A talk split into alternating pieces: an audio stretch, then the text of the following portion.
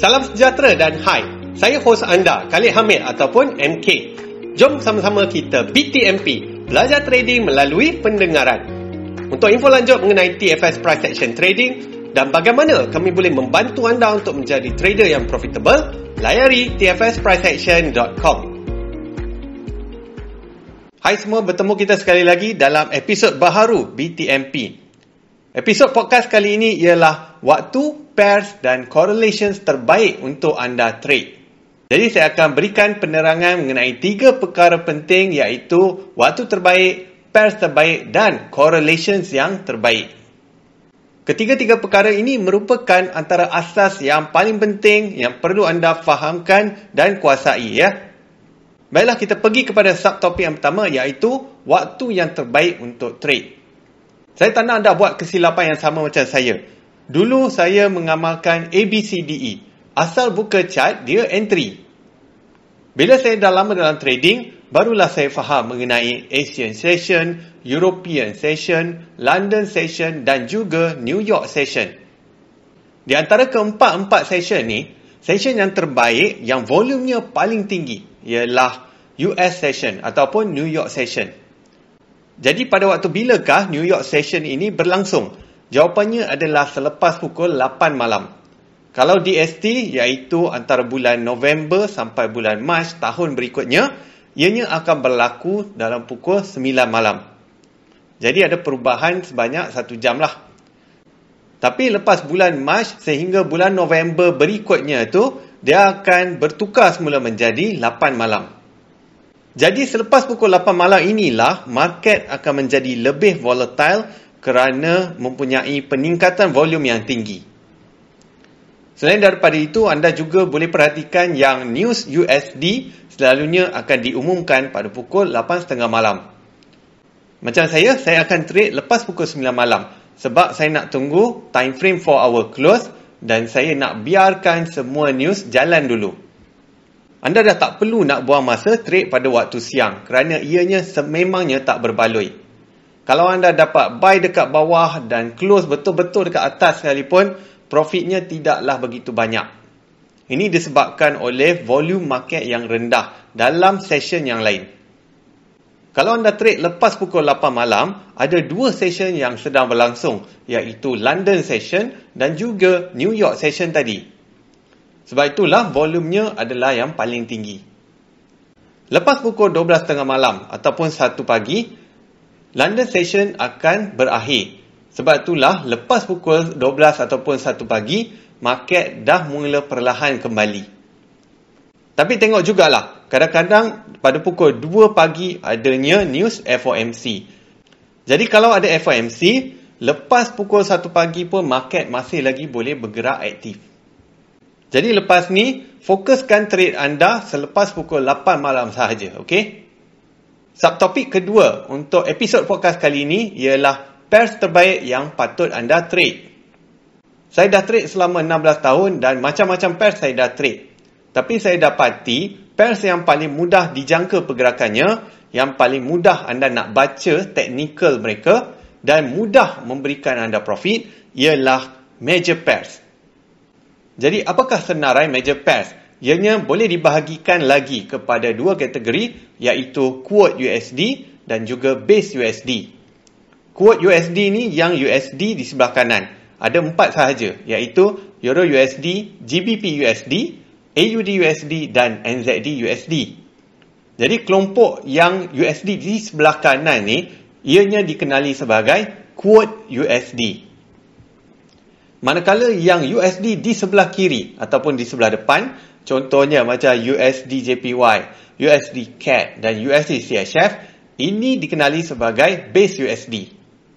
Jika dijumlahkan kesemuanya, major pairs ni ada tujuh pairs semua sekali. Selain daripada major pairs, anda juga boleh trade gold. Pergerakan gold adalah seperti juga quote USD. Ini kerana dalam senarai pairs ianya dikenali sebagai XAU USD. Sebab itu pergerakannya adalah sama macam Euro USD, GBP USD dan sebagainya tadi. Tapi bukanlah dia bergerak betul-betul macam tu. Cuma dia akan selalunya bergerak ke arah yang sama. Berdasarkan kepada pengalaman saya, major pairs adalah pairs yang paling mudah memberikan profit. Ini kerana pergerakan mereka lebih mudah dijangka, lebih-lebih lagi kalau anda melihat ataupun membuat analisis pada waktu malam.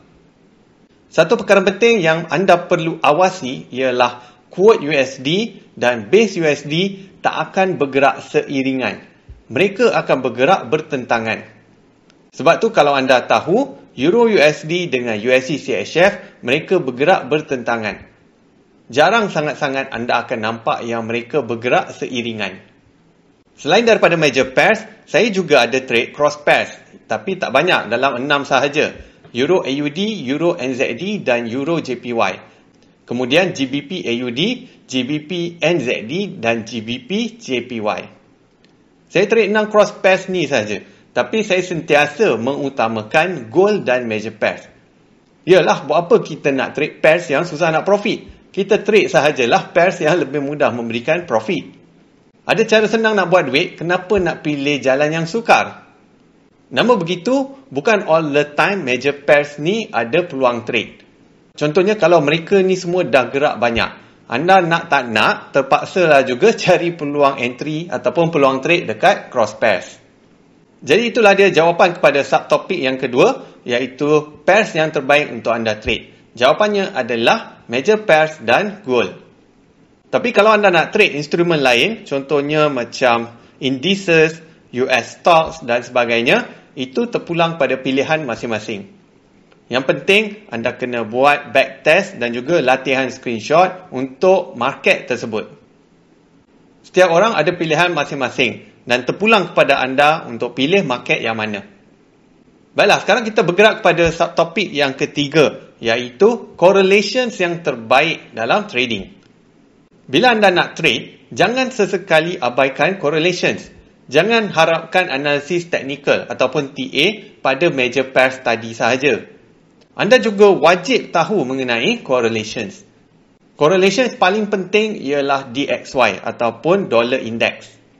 Kalau DXY tengah bullish ataupun naik, anda kena buy base USD dan sebaliknya anda kena sell quote USD dan gold. Kalau anda trade melawan correlations ini, besar kemungkinan anda akan loss. Kalau DXY bearish pula, anda akan sell base USD dan buy quote USD serta gold. Inilah langkah pertama bila anda buat TA. Anda kena cari dulu arah DXY nak ke mana. Bila anda dah dapat jawapan DXY nak ke mana, barulah senang untuk anda cari direction untuk quote USD dan juga base USD tadi. Sekali lagi saya nak terangkan supaya anda ingat iaitu DXY bullish, base USD naik, quote USD dan gold turun. Manakala kalau DXY bearish ataupun turun, base USD akan turun manakala quote USD dan gold akan naik. So macam mana kita nak tahu DXY ni bakal naik ke turun? Jawapannya ialah kita kena juga buat TA pada DXY. Buka chart DXY time frame 4 hour.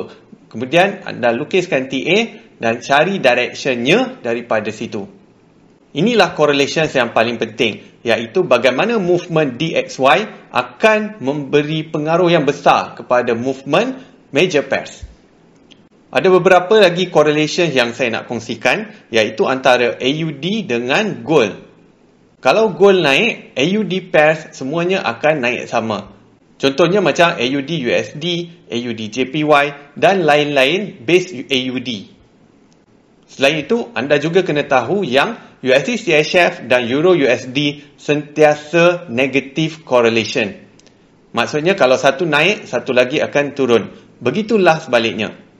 Dan correlations ini juga terpakai untuk USD CAD dengan AUD USD.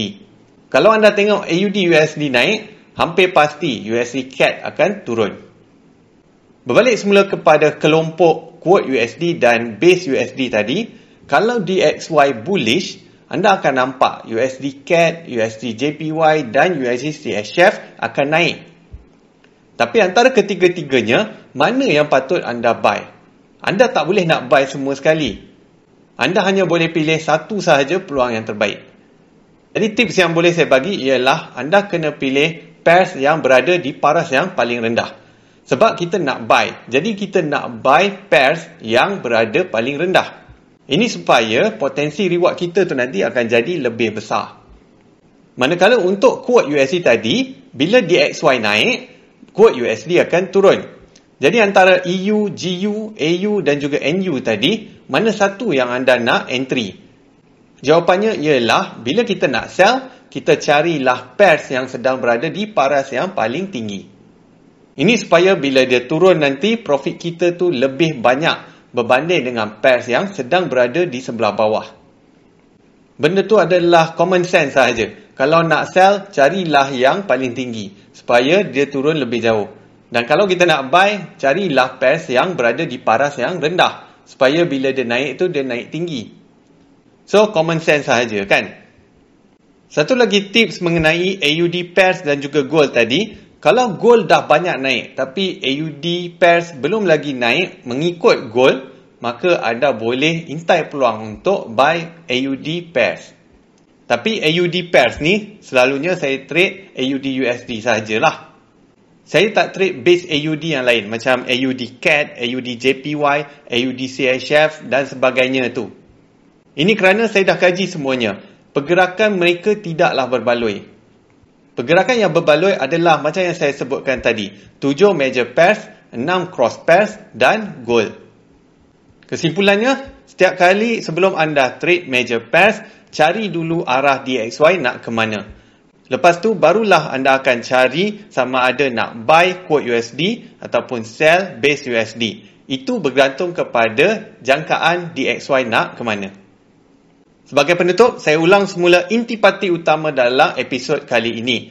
Pertama sekali, anda kena trade lepas US session bermula, iaitu lepas pukul 8 malam. Seterusnya, pairs yang paling mudah memberikan profit adalah major pairs dan gold. Dan yang ketiga, correlations paling penting adalah antara DXY ataupun USD index dengan major pairs. Oleh itu, sebelum anda trade major pairs ataupun buat TA pada major pairs, anda perlu buat analisis terhadap DXY terlebih dahulu. Okey, sekian sahaja untuk episod podcast kali ini. Semoga bermanfaat dan ingat ya, teachers learn the most. Share episod podcast kali ini dengan sekurang-kurangnya tiga orang rakan anda. Untuk info lanjut mengenai TFS Price Action Trading dan bagaimana kami boleh membantu anda untuk menjadi trader yang profitable, layari tfspriceaction.com. Selamat maju jaya dan kita jumpa lagi dalam episod yang seterusnya.